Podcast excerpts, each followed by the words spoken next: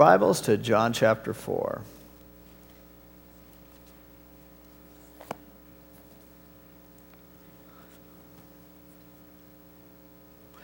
We covered a lot of John chapter 4 in the last two Sunday mornings, so if you missed one of those and you want to keep your education complete, make sure you get a tape or a CD of those. But chapter 4 in the beginning, it starts out by saying, Therefore, when the Lord knew that the Pharisees had heard that Jesus made and baptized more disciples than John, though Jesus himself did not baptize but his disciples, he left Judea and departed again to Galilee a few interesting things just in these few verses. Jesus was starting to get popular. He was down there in, in uh, the area surrounding Jerusalem, down in the south, and, and of course, he was born down there in Bethlehem near Jerusalem. And, and as they were there at the Jordan River baptizing, he was drawing a bigger crowd than John the Baptist. And it's interesting to me that because of that, it's the very reason given why he left. That fascinates me. It encourages me as well, though, about Jesus, how he, he had an agenda that was just to do what God wanted him to do. And he wasn't going to let what was popular dictate what he was going to do. He wasn't going to say, well, things are hot here.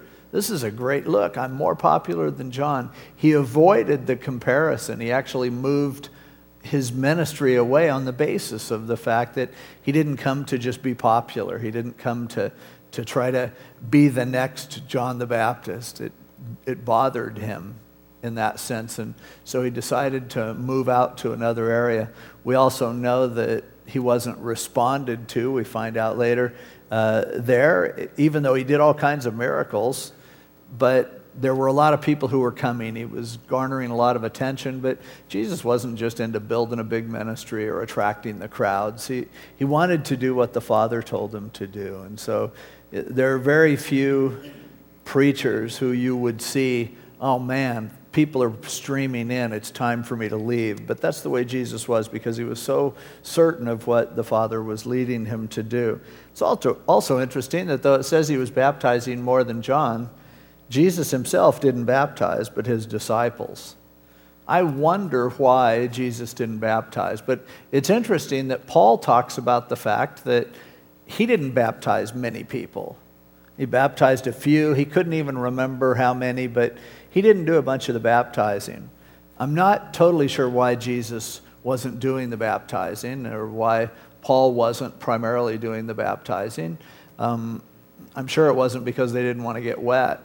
Perhaps this context gives us a clue because of the fact that Jesus was concerned about becoming overly popular, becoming too much of a personality cult. And so, you know, maybe, obviously, if you can sit there and, okay, there's several lines for the baptism.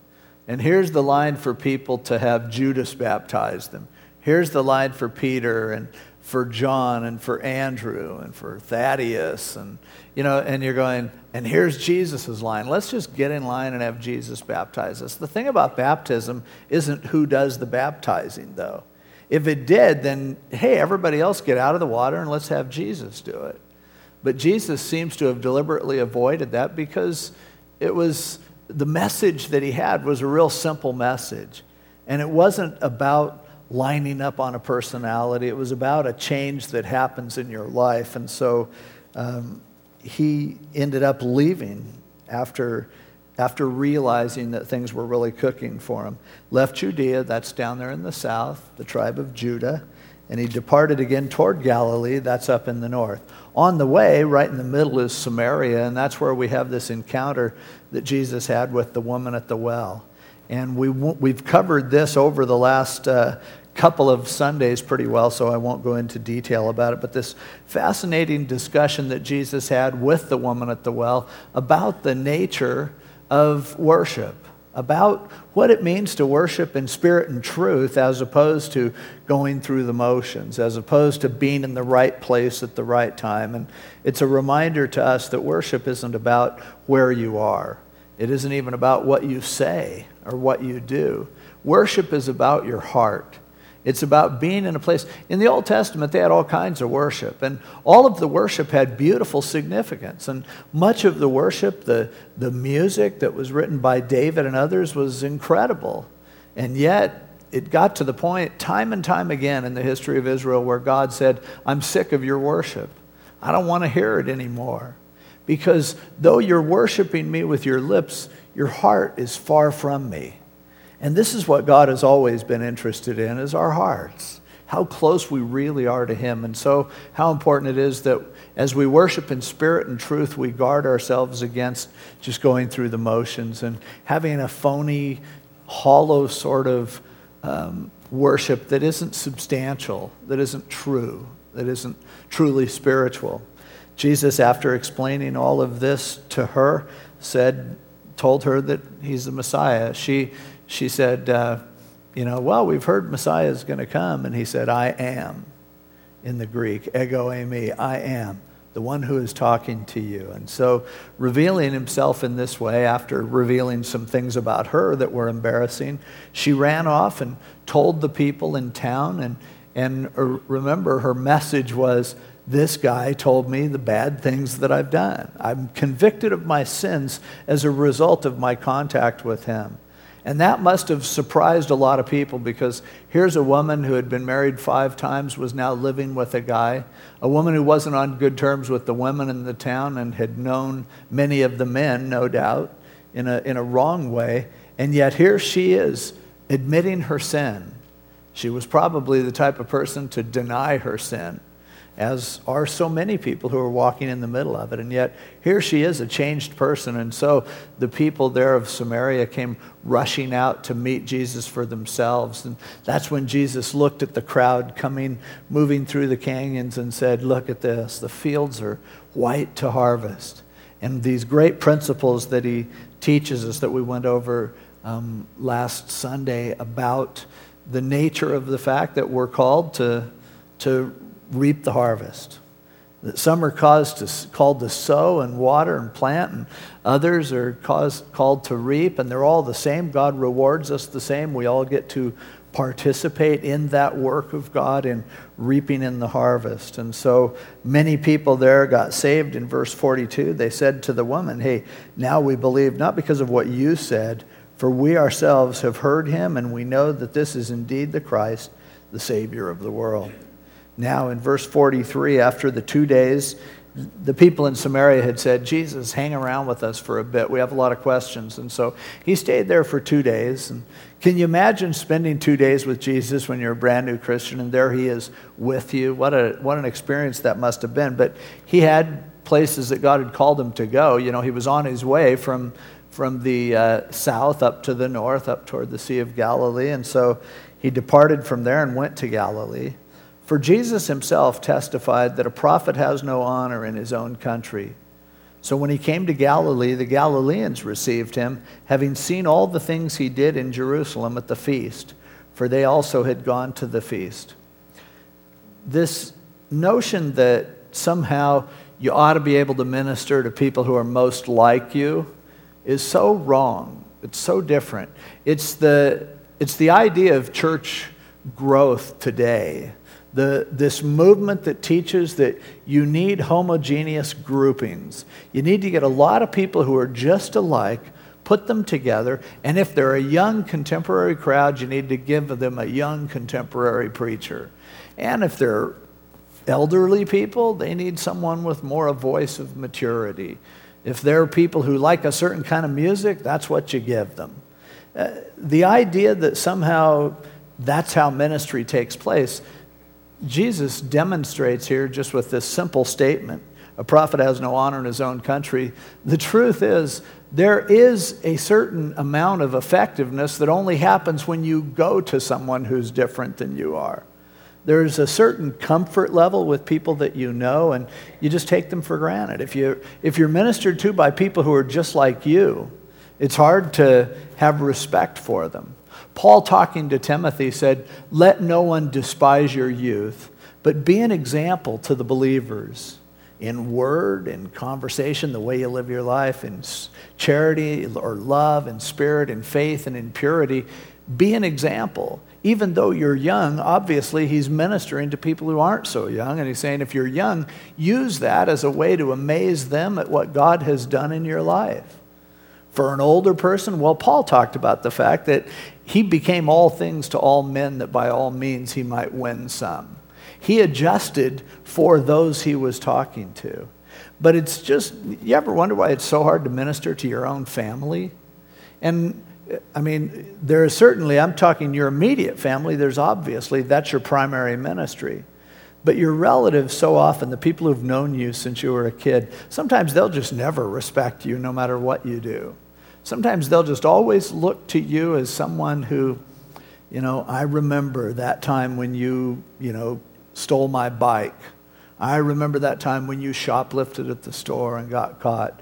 I know you're no genius. I remember those B's and C's you were getting when you were in school. And there's this scorn that comes. Familiarity, it said, breeds contempt. And sometimes that's the case. And it's encouraging to me that it was even the case for Jesus. That when he went to his own, his own received him not. When he went to the place where he should have been most connected, yet in order for him to really hit his stride and find his effectiveness, he had to go to people who were different than he was, who came from a different area than he was, and, and there they received him gladly. It's one of the reasons why missions, foreign missions, are so important. Now, often I've heard people say, Oh, why are you going on a short term missions trip? You aren't even witnessing all the time here. Well, there is something different that comes from going somewhere else there's an appreciation and a respect. I remember John Henry Cochrane, who came from, from uh, Scott, uh, Ireland and, and uh, Tipperary. Is that in Ireland? I think so. And he came over to Calvary Costa Mesa and came on staff. And people really loved listening to that accent. When John Henry would pray, it was like, I want to record this. It was so wonderful because we're not used to that way of speaking. And as the Lord was calling him to go on and pastor, he ended up going up into Northern California. And I said, John Henry, what, have you ever thought about going back to Europe? And he said, When I'm over there, I sound like everyone else. They just take it for granted. When I'm here, they're kind of fascinated by the way I speak.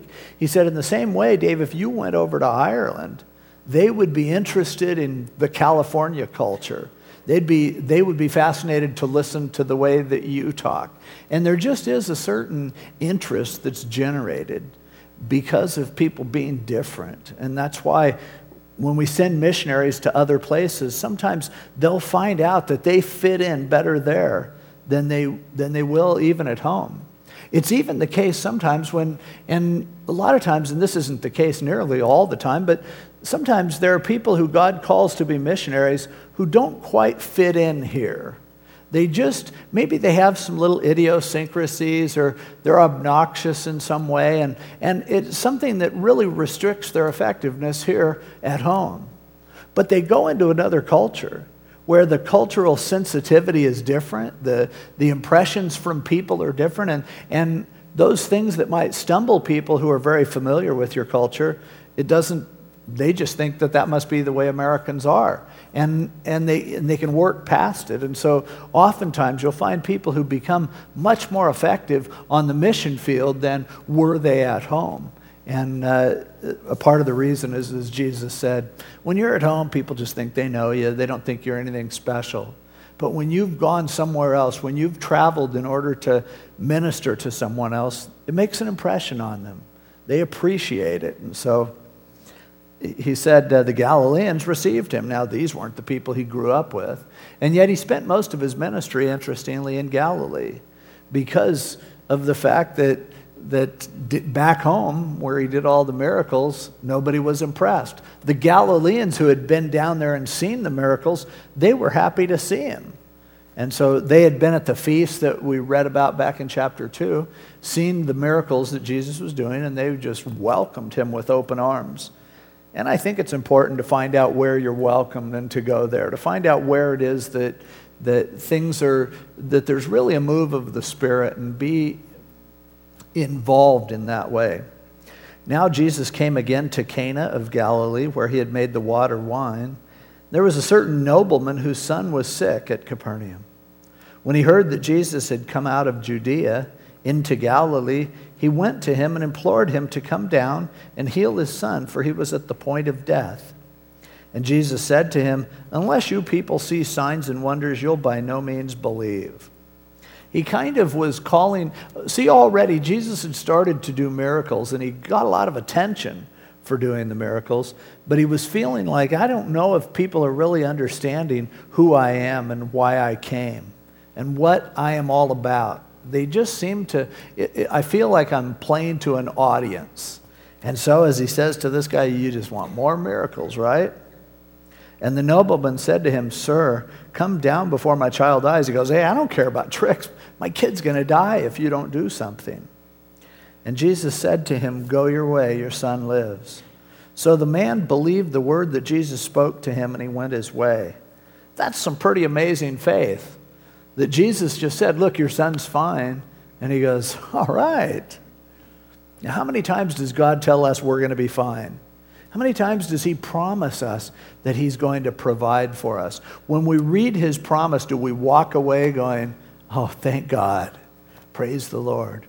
Or do we have the attitude, well, I know God's promise, but man, this one looks tough, and so I think I'll wait until it really happens before I praise the Lord and before I thank him. And so this guy, with his faith, just presumed Jesus wouldn't lie to him and uh, he took off. And as he went and was going down, his, his servants met him and told him, saying, Your son lives.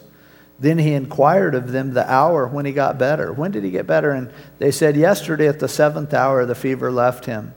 Just at the time the father knew, at the same hour in which Jesus said to him, Your son lives.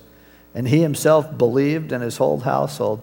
This again is the second sign Jesus did when when uh, he had come out of Judea into Galilee. Now, it says that he said great when Jesus said he's well. He believed and he headed home.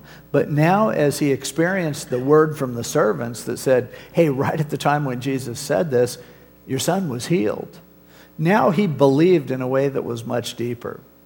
It's one thing to believe who Jesus is, to acknowledge what he's done.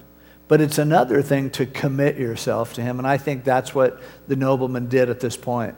Because it says he believed in his whole household did. He said, things are going to be different. Everything's changed.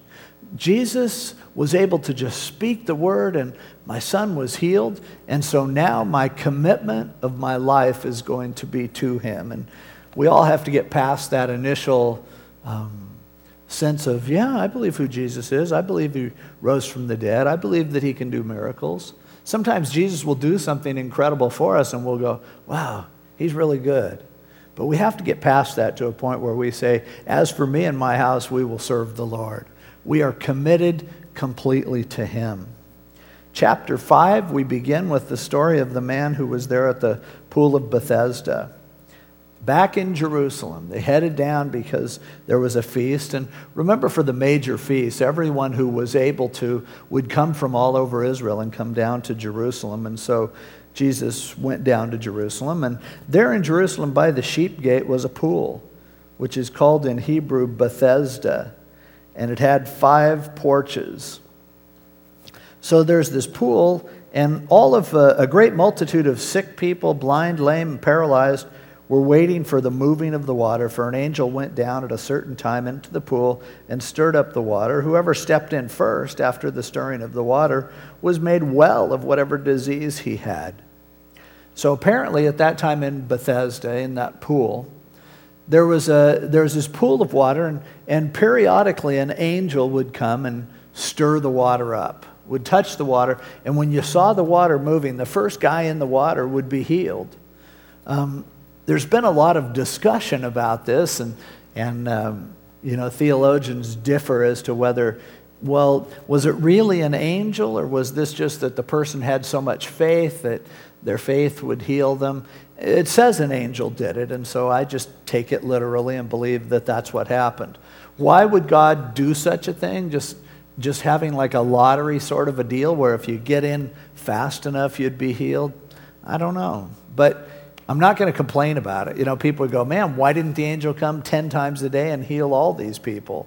I don't know. Why doesn't God heal everyone? He has purposes in allowing some of us to endure um, trials and tribulations and testings, and other times He sees fit to touch us and heal us, but I know He comes to heal everyone spiritually, and that's the important thing.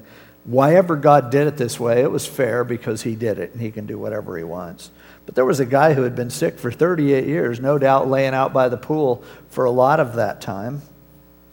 We don't know what his infirmity was, but it's a possibility that it was a result of some immoral conduct on his part because of a comment that Jesus makes to him later, but we're not sure of that. 38 years he had had this infirmity. And Jesus saw him lying there and knew that he already had been in that condition a long time. And he said to him, Do you want to be made well? I mean, you could go, that's kind of a dumb question. I'm sitting here at this magic pool. I'm waiting. I'm trying to hustle. Every time I'm dragging myself over to the pool, somebody else goes in first. Do I want to be well? But Jesus was more interested in just whether or not this guy wanted to be healed. And later he makes it clear that what he wanted to do was free him up from a life of sin. What he wanted to do was clean him up completely, and his physical healing would only be a, an, a picture of that, really, just a small part of what he wanted to do. But the question is do you want to be well? And again, we might look at that and say, what a dumb question. Everyone wants to be well. I don't know. Do we?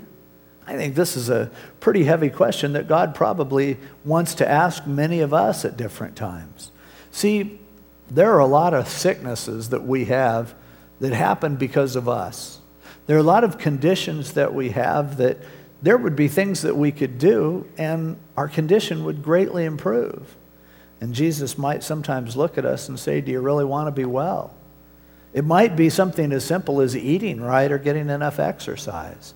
It might be something that, that touches us in the area of our lives where we need to spend more time with Him or we need to cry out in prayer some more or we need to believe him or trust him. But I think with whatever is wrong in our lives, you know, maybe it's a relationship problem that would just take some an investment of time or a gift or something like that and, and a, a phone call to someone that could restore a relationship. And so we're all sick. We all have problems and issues and pains and difficulties. And I think that it's good for us to hear the voice of Jesus saying to us, You really want to be well? It's, a, it's, a, it's an honest question. It's a legitimate concern, and it's something that I think we need to think good and hard on about every condition in our lives that's less than ideal. The man responded and said, Sir, I have no man to put me into the pool when the water is stirred up, but while I am coming, another steps down before me. He, he's kind of saying, Well, if you want to help me, hang around for a few days, and when the water moves, toss me in throw me in there, boom, I'll belly flop and get healed. So if you want to help, why don't you help me? But see, Jesus could help him in a way that was much easier than that. And often we try to dictate to God how we think he ought to help us. When the truth is, he may want to help us in a much more miraculous way. I think it's typical of the way we are also that we believe that there's some other person who can help us. That if other people would cooperate, then we could be okay. We'd be well. If he wasn't the way he is, if she wasn't the way she was, if I had a better job, if I had more money, if my parents hadn't done this to me, if my friends hadn't deserted me, if this person would give me some attention, then I could get well. But if you're looking to anyone to make you well, you're skipping the obvious. That God is here, He is with you, and he doesn't need to do it your way. He can just say the word. And if you have faith in him, he can touch you and he can fix what's wrong with you. And that's an important truth. As long as we are looking for a friend to drag us to the pool, as long as we think that somebody counseling us or giving us some money or being nice to us or marrying us or leaving us or whatever it would be, as long as we think our happiness and our wellness depends on someone else, if they would only change, then we've missed the obvious. We're standing there telling God, God, if only these people would do something for me, then I'd be okay. But Jesus just said, Get up and take your bed and walk. That had never occurred to him before. And yet it says, immediately the man was made well. And he took up his bed and walked, and it was on the Sabbath day. He just obeyed God. Now, if you have a problem, if God speaks to you and says, Look, I want you to live above the level of that, maybe it means standing up and walking. Maybe it means getting out there and doing something. Maybe it means changing something about your life. If God's speaking to you, then by all means do it. And you're not going to know if He's speaking to you unless you listen to Him, unless you hang out with Him. We need to obey God when He tells us to do something.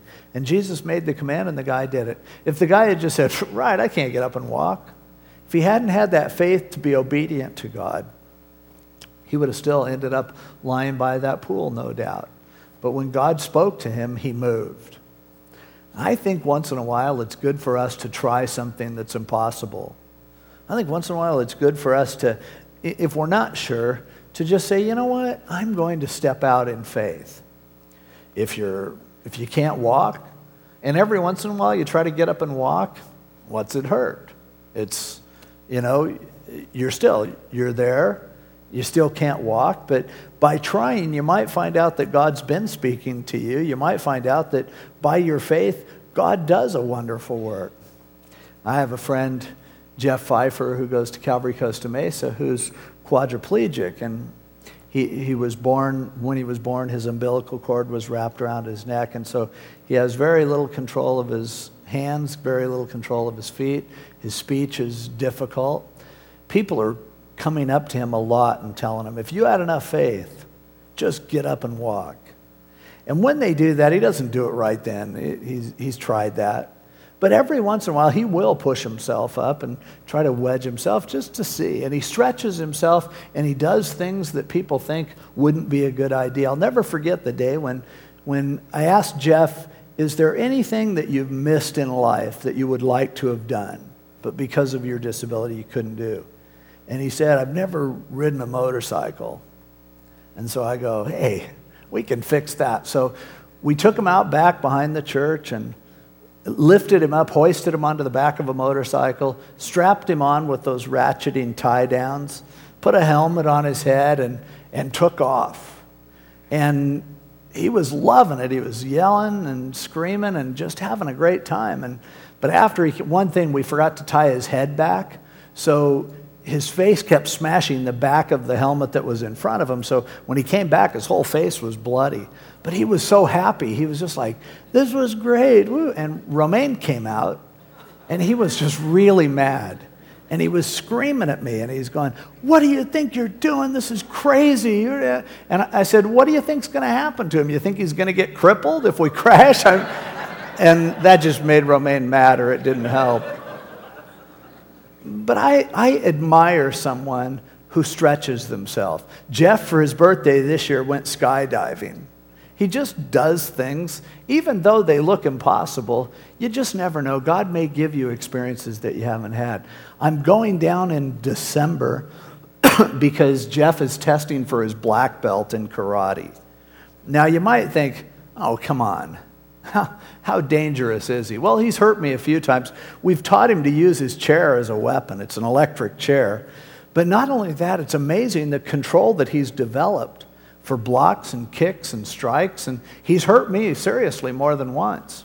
And here he is. He, he finally got to the point where we couldn't make up any more techniques for him. So we made him memorize everyone else's techniques. And the way he tests is other people perform techniques, and he says whether they're doing it right or wrong and, and communicates to you how they're doing it wrong. Now, no one ever thought of a guy like Jeff being a, taking karate. But he came to the class and Ken Kellogg, the guy who was teaching the class, said that he goes, Sure, line up there and do it. And Jeff was trying to do the moves. And all of a sudden, Ken had told the class, Get down and do push, give me 20 push ups. And he wasn't looking, and he hears this crash. And Jeff had unbelted himself from his chair and is laying on the floor, grunting and trying to do a push up. And Ken at that point said, You know, I'm going to work with this guy. And he, he talked to me about it, and we kicked a lot of ideas around. And Jeff's been doing it for several years ever since then. And it's impressive. The TV news came out and took a picture of him when we tested him for, I think, his orange belt or something, and did a really nice story on it. And but Jeff was the kind of guy who had the faith and still does to do things that people think he can't do. And you'd be surprised how many times, if you take yourself out of your area of comfort and you try something that's impossible, you'd be surprised how many times your faith comes through. God delivers and does something for you that you wouldn't have thought possible. It's important for us to stretch ourselves. In fact, I would say that in the last month, if you haven't tried something that's impossible, you're probably not pushing yourself hard enough. You're probably not opening yourself up to the work of faith that God wants to do in your life, to the miracles that He wants to accomplish. Stop being so safe and be willing to try things because God tells you to try them. Well, it was the Sabbath, and so the Jews came to him and said, It's the Sabbath. You can't be carrying your bed on the Sabbath. And he goes, Yeah, I know, but the guy that told me to take up my bed and walk, he, he healed me. What could I do? The guy says, walk, and I could walk. I haven't walked in 38 years. And so he told me to take my bed too. So I just did what he said. The one who was healed didn't even know who it was. Who, they said, Who is the man who said to you, Take up your bed and walk? He didn't even know. Jesus had left, a multitude being in that place. Isn't that funny? Man, if I ever pulled off a miracle like that, I'd be putting out a press conference. I'd be gathering, look at what happened here. Now, it can happen to you too, but Jesus is like, oh, cool. And he takes off and doesn't even introduce himself. This is the kind of subversive evangelism that we see so characteristic of those in the Bible. Not just simple, in your face, here are the steps, do you want to cash it in right now or don't you? Not pushing someone to a decision. It's realizing that it takes people time to get to the point where most of us weren't saved because somebody came up and hit us with some propositional truth and we agreed to it. It took for many of us years for God to do it. And so often we see Jesus and Paul and others in the Bible just like tossing something out there and leaving. Jesus, to the rich young ruler, he cared deeply about him, but he told him, Go sell everything that you have. It says Jesus looked at him and loved him, but he let him walk away. Sometimes we just have to realize God isn't just going to work in a neat little package the way we want him to. We need to listen to him when he tells us to speak up, and we need to listen to him when he tells us that's enough for now. Back off. And that's what Jesus did. Didn't even leave a business card, just took off. The guy's going, I don't even know who he was. Afterward, Jesus found him in the temple. They ran into each other again. And Jesus said, Hey, by the way, here's another piece of information. You've been made well, but stop sinning, lest a worse thing come upon you. This is why we get the idea that perhaps he was sick because of some sort of an STD or something, something that he had done wrong that brought this condition on himself because Jesus is going, just understand this you've been delivered. And if you believe in me, you've been saved. But things need to change in your life or it's going to get a lot worse. And how often I've seen this happen to people, God delivers them. And if they return back to that old sin that they used to commit, sometimes it's way worse when they go back to it. I had a friend who had a real serious heroin habit, and God delivered him miraculously. No withdrawals or anything, he was just delivered.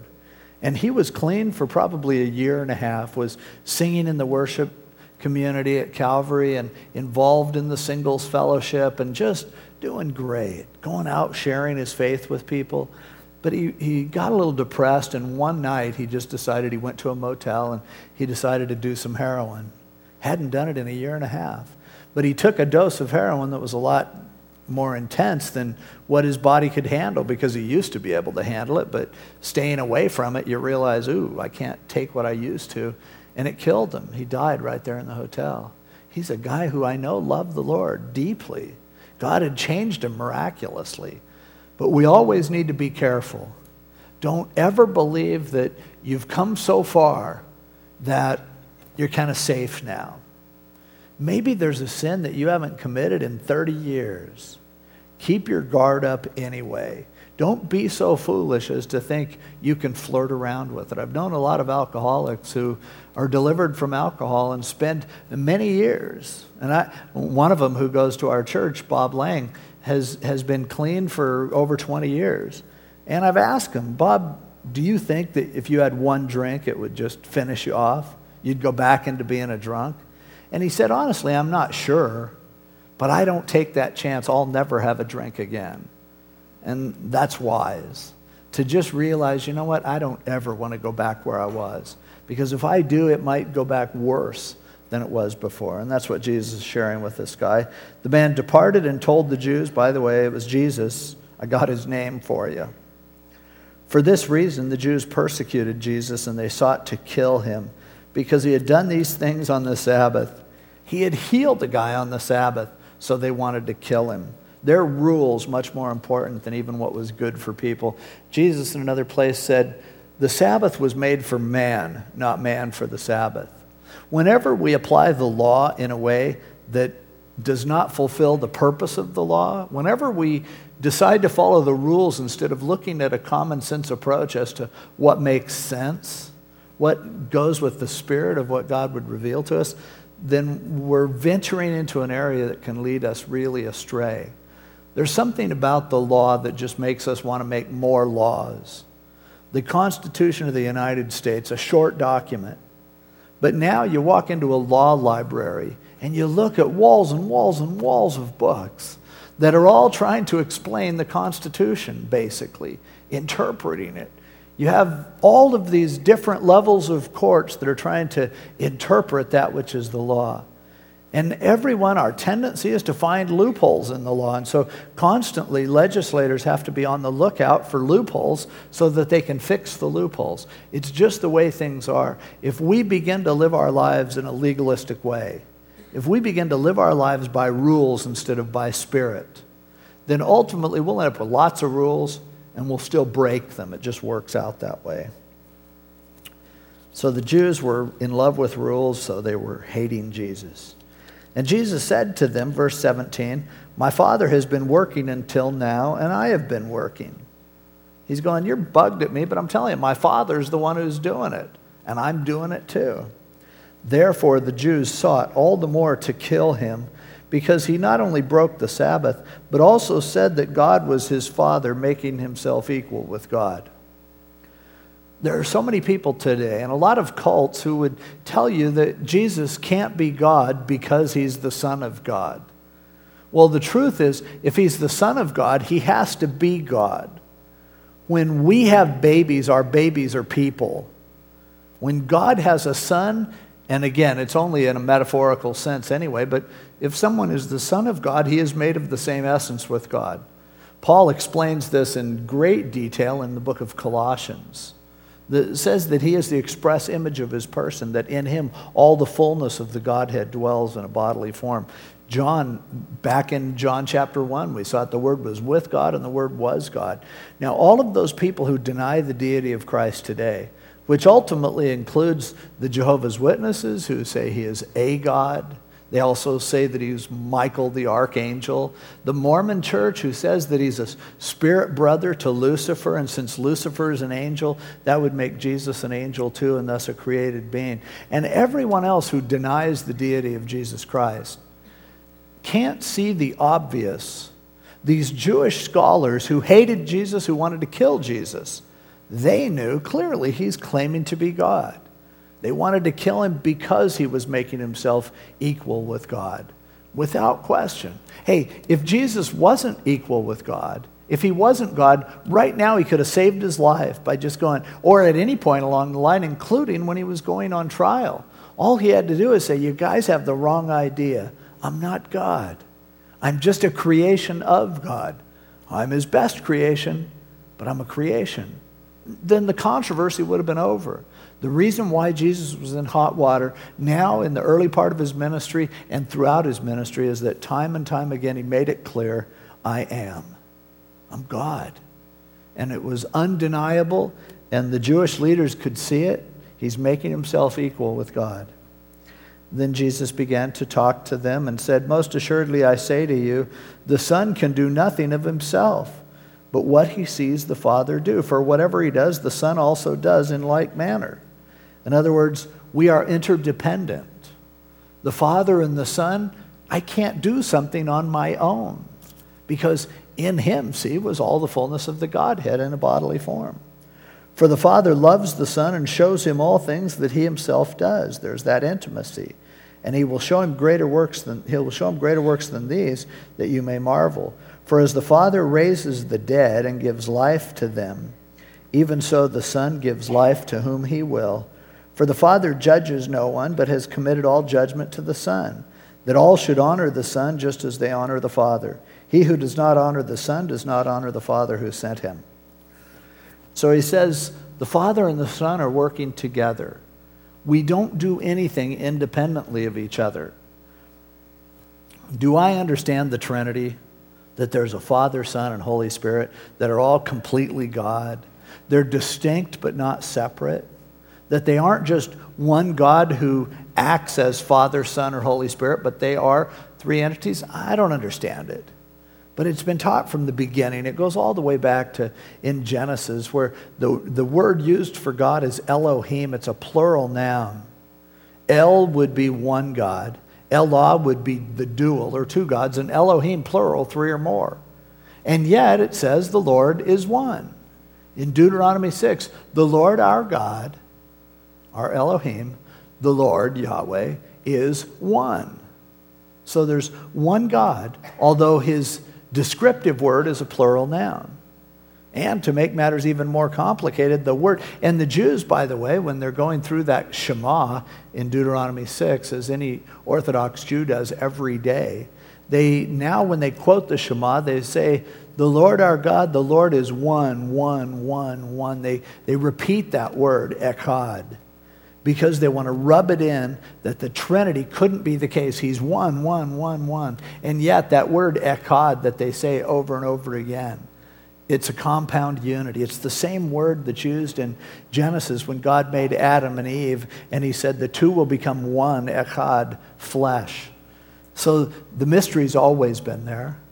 The, in, we saw in, in the book of Hebrews, he, he talks about the Lord said unto my Lord, how could God call his son God unless he's also God? And over and over again throughout the scriptures, taught very clearly Jesus is God, the Holy Spirit is God, the Father is God. Here we get some insights because some of the things that they do, they do together. All that they do is in cohort, and yet there are certain roles that each member distinctly has. And interestingly, the role of judgment is left to the Son. The Father doesn't judge anyone.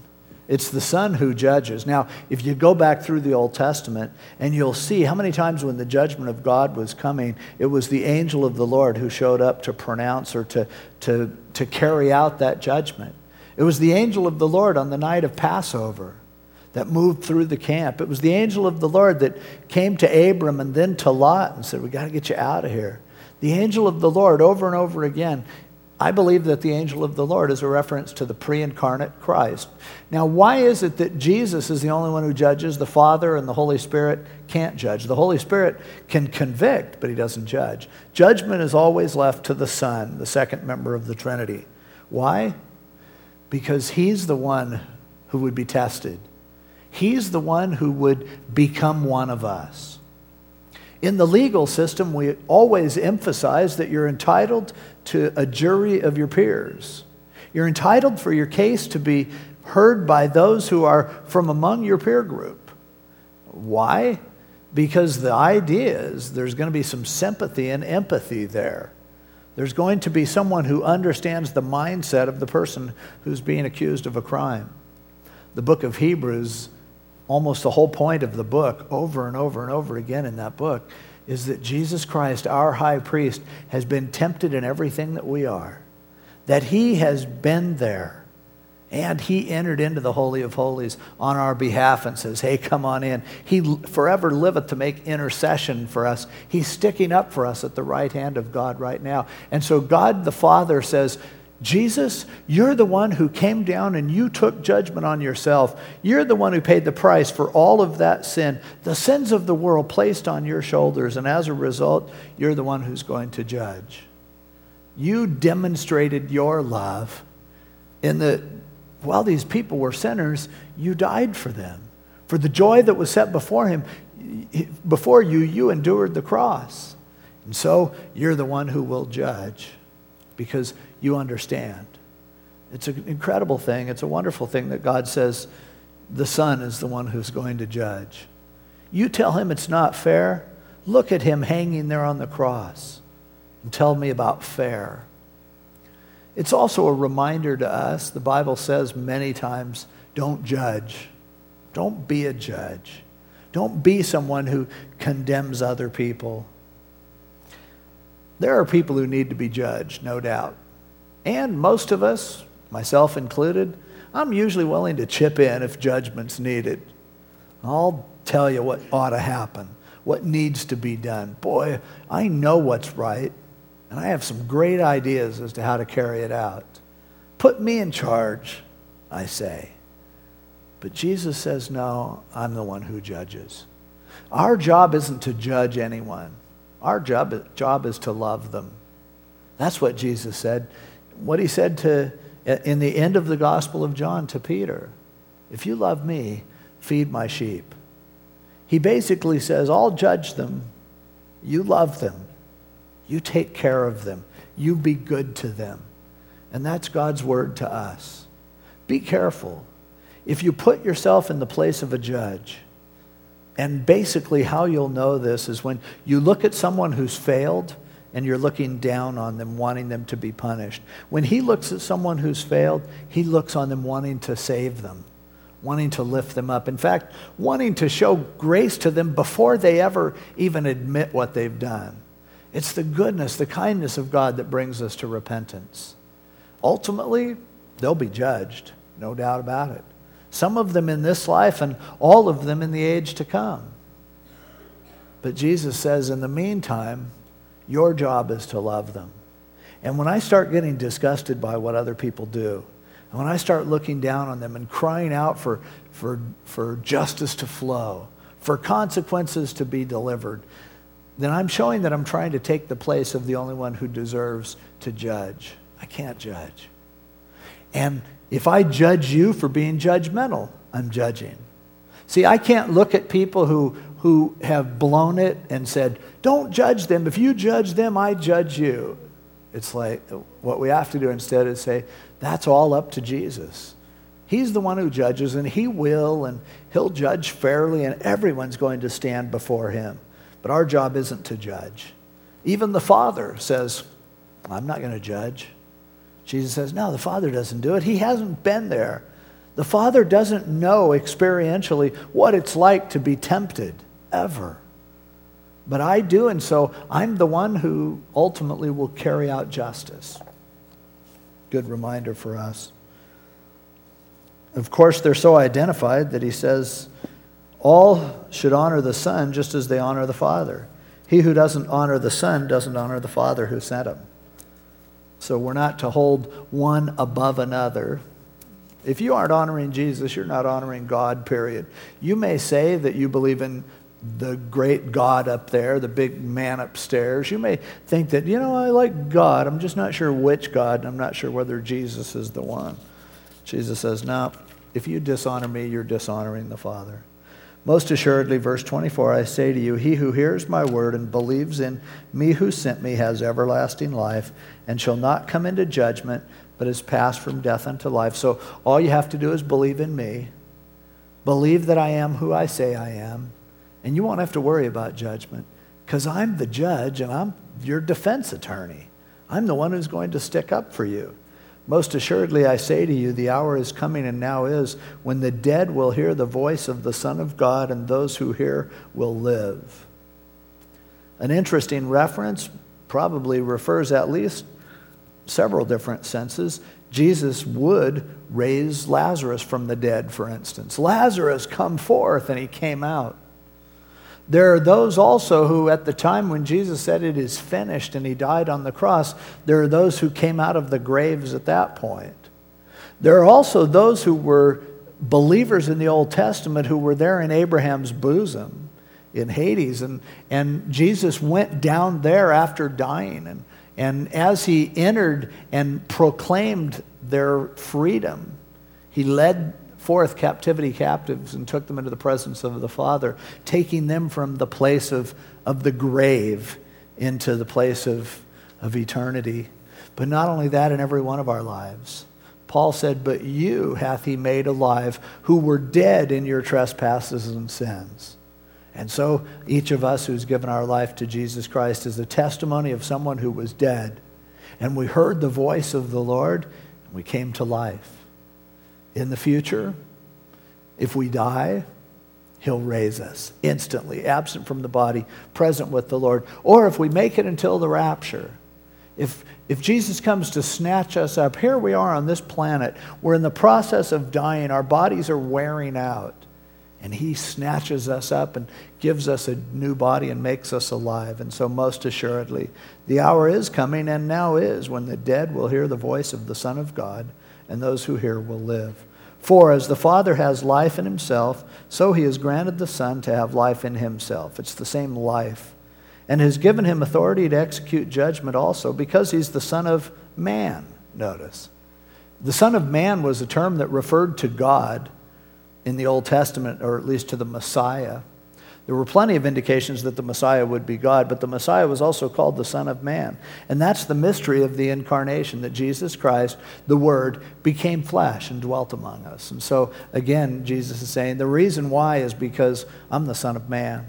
I'm a human. I've been here. I know what it's like. And then he says, Don't marvel at this. The hour is coming in which all who are in the graves will hear his voice and come forth.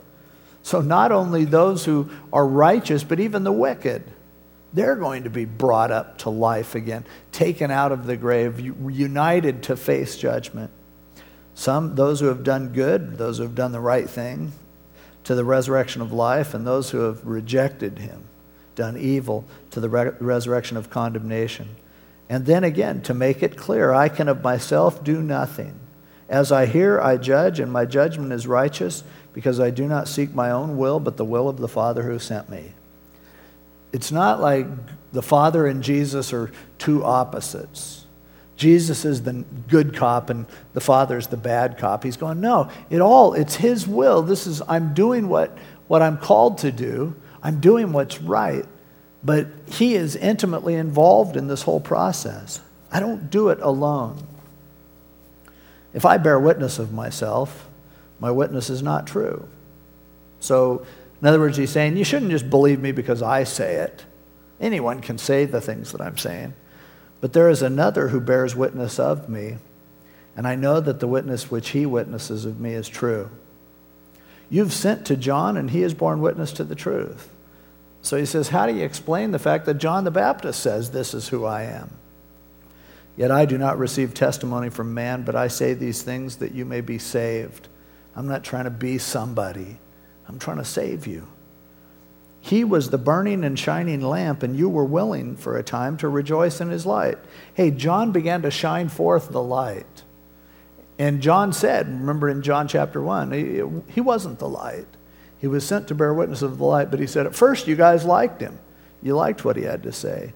But I have a greater witness than John's, for the works which the Father has given me to finish, the very works that I do, bear witness of me that the Father has sent me says, Not only did John the Baptist testify of me, I'm doing things that you can't explain in any other way.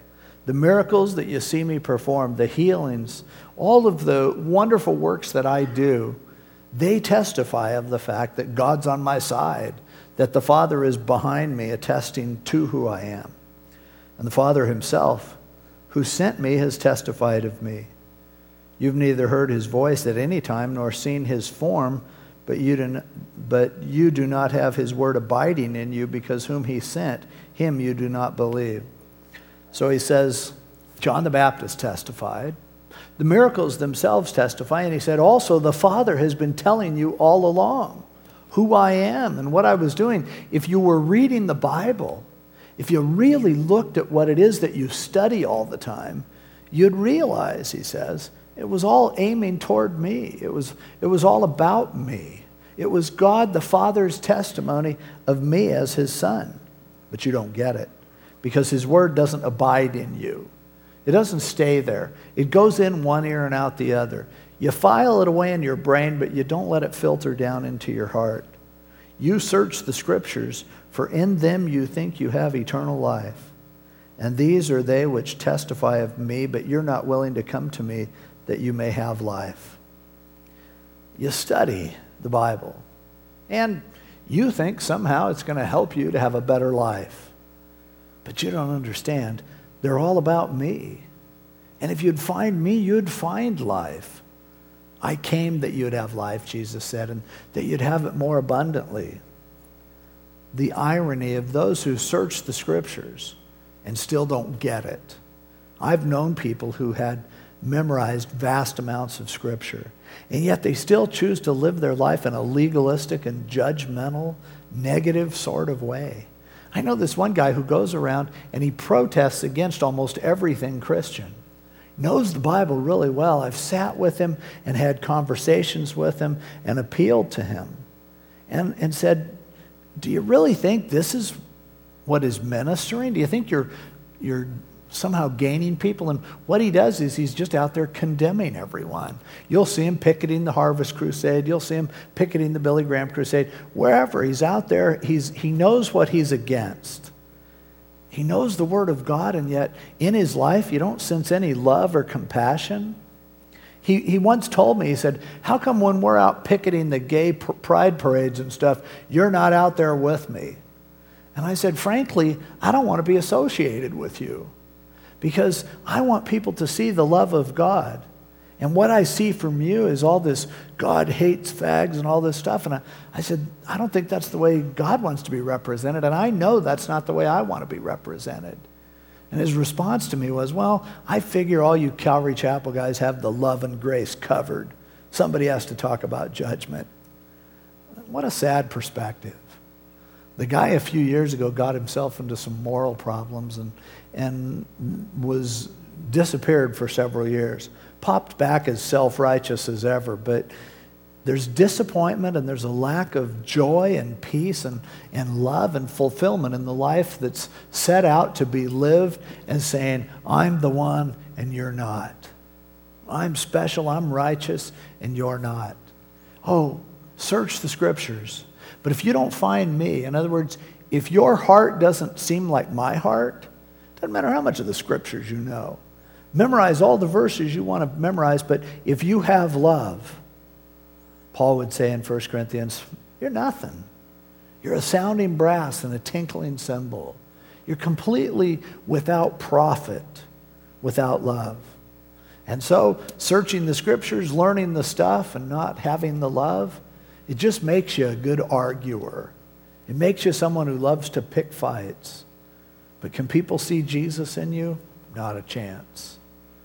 What a bold statement, though, for Jesus to say, You search the scriptures. You do, you, but in them you think you have eternal life, and they're testifying of me. Imagine a guy coming on the scene and saying, These scriptures that you've been studying, that your ancestors have studied for hundreds of years, they're all about me. The same basic statement is made over in the Psalms, and then it's quoted in the book of Hebrews when it's credited to Jesus as saying, In the volume of the book, it is written of me. It's all about me, Jesus said. After Jesus rose from the dead, as he was talking to the disciples on the Emmaus Road and then went to their house with them, it says that he opened the scriptures and, and from Moses, from Genesis, all the way through the prophets, the Old Testament, he showed everything about himself that was in there. If you have this book and you don't see Jesus, you miss the point. This book is about him. Searching the scriptures and not finding him will leave you empty. Verse 41 I don't receive honor from men, but I know you, that you don't have the love of God in you. I, I can check you out and I can tell what you're like. I don't need to follow you around to see. I have come in my Father's name, and you do not receive me. If another comes in his own name, you'll receive him. You'll succor for all sorts of other alternatives, but I'm coming in the name of God, and, and, and you won't receive me. How can you believe who receive honor from one another and don't seek the honor that comes from the only God. Notice the only God. do not think that I shall accuse you to the Father. There is one who accuses you, Moses, in whom you trust. For if you believe Moses, you'd believe me, for he wrote about me. But if you don't believe his writings, how will you believe my words? He's already talked about the fact that the Father testified concerning him, that his works testify concerning him, that John the Baptist testified concerning him. And now he says, by the way, Moses, the one who's your hero, the one who, hey, you say, yeah, Moses, he's our father. We, we just love the law that came from Moses.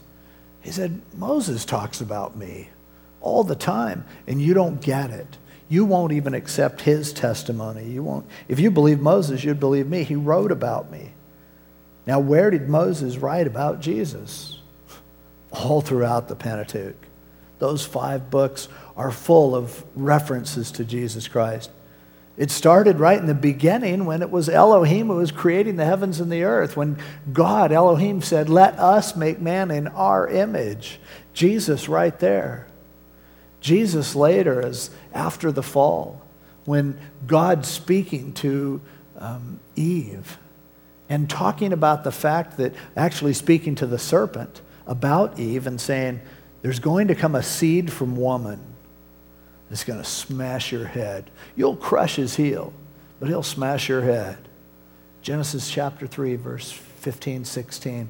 As, as God lays that out, who is he talking about? The seed of a woman? A woman doesn't have seed. A woman just has an egg. The man provides the seed, except in the case of the incarnation. When the Holy Spirit came on Mary and planted within her God. And yet, as she, as he became a part of her, as he became a part of her body, he was the seed of woman, the only one ever. Because he didn't have an earthly father, every other person to be born, other than Adam and Eve and Jesus, all had a father and mother. That's the way it happens. But what was that about? Genesis 3? Well, it was about Jesus. And on and on, we see the angel of the Lord showing up, wrestling with Jacob, doing so many things. And, and Jesus is going, You don't get it, man. Moses wrote about me a lot. And if you believed him, you'd believe me. But if you don't believe his writings, how are you going to believe my words? You didn't believe what the Bible said, all of it that you have read. I'm probably wasting my time talking to you further, he's basically saying. I, you're not going to believe me. This is one reason why after and and you know you would think you'd look at it logically and say these guys who love Judaism, these guys who love the law, who were looking forward to the Messiah, you'd think when they met Jesus they would just go, "Wow." But they didn't. And very few of these there were some exceptions certainly. Nicodemus perhaps being one, but for the most part the people who knew the most and who had the greatest opportunity, they rejected the Messiah. They rejected Jesus Christ. It boggles the imagination, but we don't learn about him through head knowledge. If we did, then those of us who were dragged to Sunday school our whole lives would just automatically walk with him in spirit and in truth. But the truth is, when we're dragged to church, hey, seeds are planted, but at some point we have to meet him for ourselves. We have to come to a personal knowledge of him. There are no second generation Christians. And sad to say, these Jews who had been waiting for Jesus didn't recognize him when he showed up, couldn't accept him when he was there. And to this day, the Jewish people, the Bible tells us there's a sense in which there's a blinding on their eyes. Now, it's not exclusive. Because I know a lot of Jewish people who have accepted Jesus as their Messiah who've become Christians. But on the whole, as a nation, as a people, they still don't get it. And I'm amazed as they read Isaiah 53 that they don't fall on their knees and say, Jesus, you're the Messiah. You took my sins on yourself. I'm like a sheep. I've gone astray. You took my iniquity on you. Why don't they get it? Well, it's just not something that is perceived in an intellectual way. It's not about having the right information, although you can't get saved without information. But you can't argue someone into the kingdom of God either. If you could, Jesus would have. And his testimony ultimately with these people, after giving them this incredible teaching, his testimony was, You guys just aren't going to get it. So it's foolish for us to beat our heads against the wall, getting involved in arguments for hours and hours trying to convince someone to be a Christian. You're either going to accept him because the Holy Spirit's working in your heart and you make that choice and you receive him, or you're not. And all of the reasoning in the world and all of the argumentation and the arm twisting in the world isn't going to happen. See, most of us, again, we don't we didn't become a Christian because someone argued us into the kingdom of God. I grew up my whole life. I knew, I knew more about the Bible and about theology and about Christianity when I, before I was a Christian than almost anyone I know today knows after they've been a Christian. And it was all in there, and it didn't make me a Christian. Now, I'm in favor of good teaching because after I became a Christian, those things became tremendous assets to me, but they were liabilities before because all I did was argue about it. But I didn't come to Jesus because I finally put two and two together. I came to him because at some point, he just touched my life. And I would credit more those few people who reached out to me in love for drawing me to the Lord and then God just revealing himself personally to me much more than all the arguments that I heard up until that point. That wasn't it at all. If anything, those, that knowledge sometimes seemed almost as an impediment. But the reality of who Jesus is is something that just requires you to open your heart and believe in him. And when you believe, you'll believe more. And when you crack the door, he'll come flooding through. But I'm happy to know, as I often find myself in a position of sharing the gospel with people, of, of trying to show people what Jesus has done for them.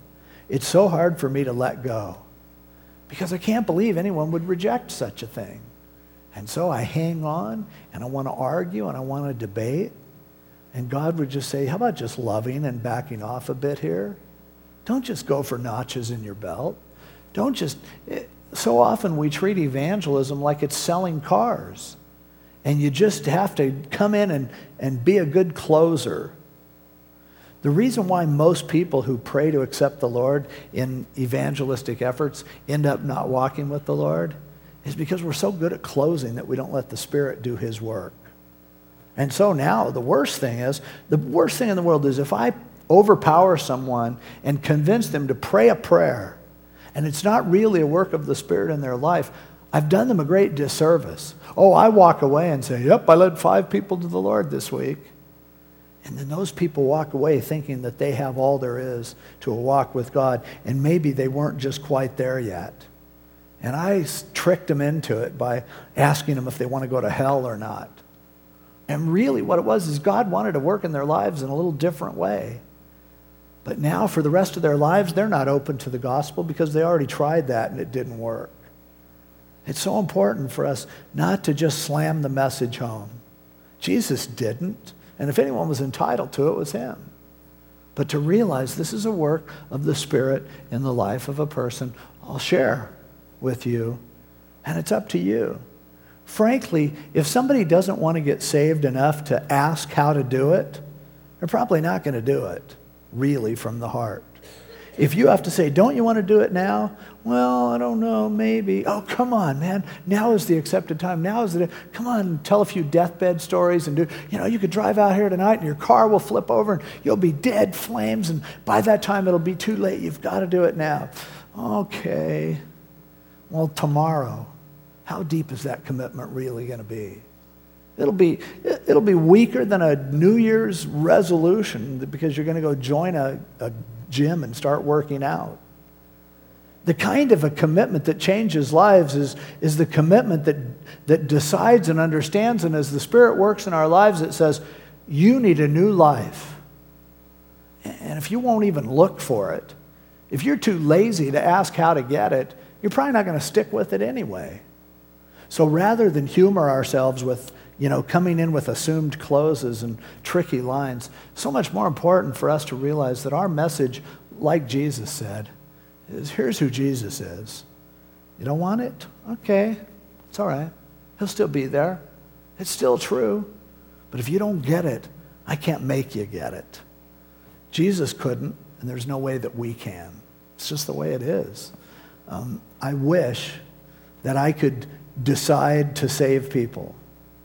I wish I could come up with such a clever approach that they just couldn't help but get saved. But Jesus couldn't do that. Paul couldn't do it. Nothing clever, nothing forced, nothing organized, no plan. It's a work of the Spirit. What we can do is live that life, is love with His love, is not judge, but reach out and care. Well, I'd venture to say that, you know, and it's just such a blessing to have Gene and Julie Rivera with us home from Cambodia for a while. And they're over there building orphanages and, run, and doing schools.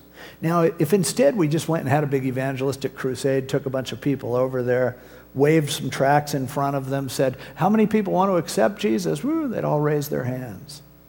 But that's a lot different than a little kid who someone takes them and loves them and feeds them and clothes them and, and, and teaches them about Jesus and takes the time to raise them up and to train them in, in vocations and things like that. It's that kind of work that changes people for eternity. And you know it. Think about it. How did God really change your life? It wasn't just wham bam, thank you, ma'am. It was, it was over a period of time from a lot of different directions, God revealing himself to you. And that's our job to share his love. And he'll do that work. But people's lives will be changed for eternity. They won't just be argued into the kingdom. What I'm impressed by, and I, you know, I've said this before, but I like it when people come up after church and say, you know, what you said tonight just changed my life. It's nice to hear sometimes. But I'll tell you the truth, it, it doesn't mean a lot. Because I've heard that kind of stuff from a lot of people whose lives really didn't change all that much over time. What blesses me, and I've had a couple people do this who've heard me say this. I had one guy one time, I was at another church speaking, and I think it was at Calvary South Bay, and a guy said, You know, I heard you say five years ago, don't tell me that God changed my life through your teaching tonight. Come and tell me in five years what's changed over the last five years. And he said, It's been five years, just over five years. And I want to tell you, I accepted the Lord when you were teaching here one time. And God's changed my life. And let me tell you what He's done and how He's done it. And that's what I love lasting change. I'm not interested in any kind of temporary results, I'm interested in eternal results. And that should be all of our focus. And the truth is, that's a much dirtier work than just mass evangelism.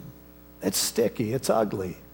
And the truth is, most of the people that you pour your life into aren't going to change. Most of the people that Jesus poured his life into didn't change. But that's okay. They had the opportunity, they knew the reality when they saw it. The choice was theirs. Adam and Eve lived in the garden with God, a perfect environment, walking in the cool of the day with him. And they chose to reject him. What makes you think that you can create an environment that's going to be better than that? So, our job is to point people to Him, to let them know what He is like, to be, in a sense, incarnated representatives of Him, to live our lives in such a way that our very life, our very love, our faithfulness, our goodness, it, it touches them. Jesus said in Matthew in the Sermon on the Mount, Let your light so shine before men that they would see your good works and glorify your Father who is in heaven see your good works, that they would look at you and go, Why are you doing this good stuff? Why are you caring about me? Why are you willing to help me? That's what changes lives. Ultimately, that's what changed everyone who finally saw Jesus for who he was. But most people won't get it. Most of the people who called themselves his disciples didn't get it. That's okay. It's Jesus. It's about him. It's, it's looking unto Jesus. And that was his message. Here's who I am. Take it or leave it. The most valuable resource that you have, that you were created with, that you had even before you were a Christian, is that power of choice. Is that ability that you have that you can either do this or this, and your destiny, both in life and eternity, will be determined by the choices that you make. Your life will become what you make it. Your future, your eternity will become what you make it based on the choice that you make. And God honors you and, and respects you so much that he hands you that kind of a responsible opportunity. And then he backs up and says, okay, there you go. What are you going to choose? I'm convinced that probably all of us in this room, certainly most of us, have already made that choice. And that's a good thing. If you haven't, tonight would be a great time to do it, or tomorrow, if you're alive tomorrow.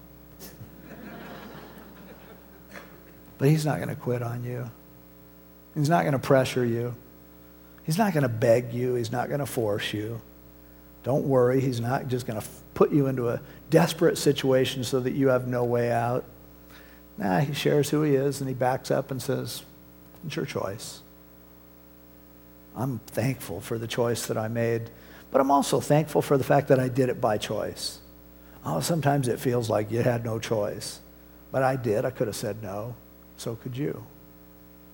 The fact is, every day we still have that incredible privilege of choice. And I'll decide tonight what I do that's going to affect tomorrow.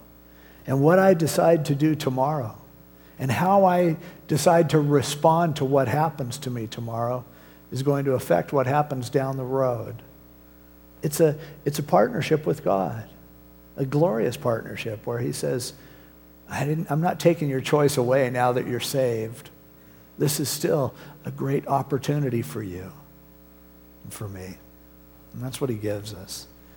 And we grow to appreciate that. And when we get to heaven and we look back, we'll appreciate it so much more not only because of what we're able to do, but because of those things that we don't do and the ways in which we lose out because we come short. But it's a choice. Our destiny is, in a sense, in our hands because what we do with Jesus affects everything else. Let's pray. Lord, we're so grateful that you sent your son incarnate in the flesh.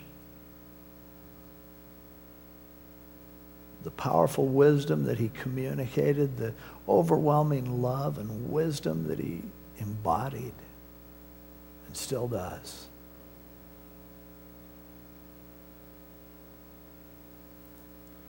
And you allowed us to be judged on him. And we thank you. Lord, I pray that you'll help us to be those that people can see you when they look at us. That as we become more like Jesus, then more and more it would be the case. If you've seen us, you've seen the Father. So give us your heart. Work within us to cause us more and more to resemble you, to reflect you, and to love you. Lord, if there are people in this room today who are in the valley of decision, maybe never having dedicated their lives completely to you, or maybe facing a future that's going to be determined based on the choices that they're wrestling with right now, the decisions that they will be making over the next days and weeks. Lord, we're amazed that you trust us with this kind of responsibility, but we do have the ability to respond, and, and we want to make the right choices. So help us to follow our leader, to do what you would have us to do, to listen to your voice and, and to respond to it. To not be as those who search the scriptures and miss the Savior, but that as we study, we would hear your voice personally and intimately. And we thank you and we praise you. In Jesus' name, amen. Let's all.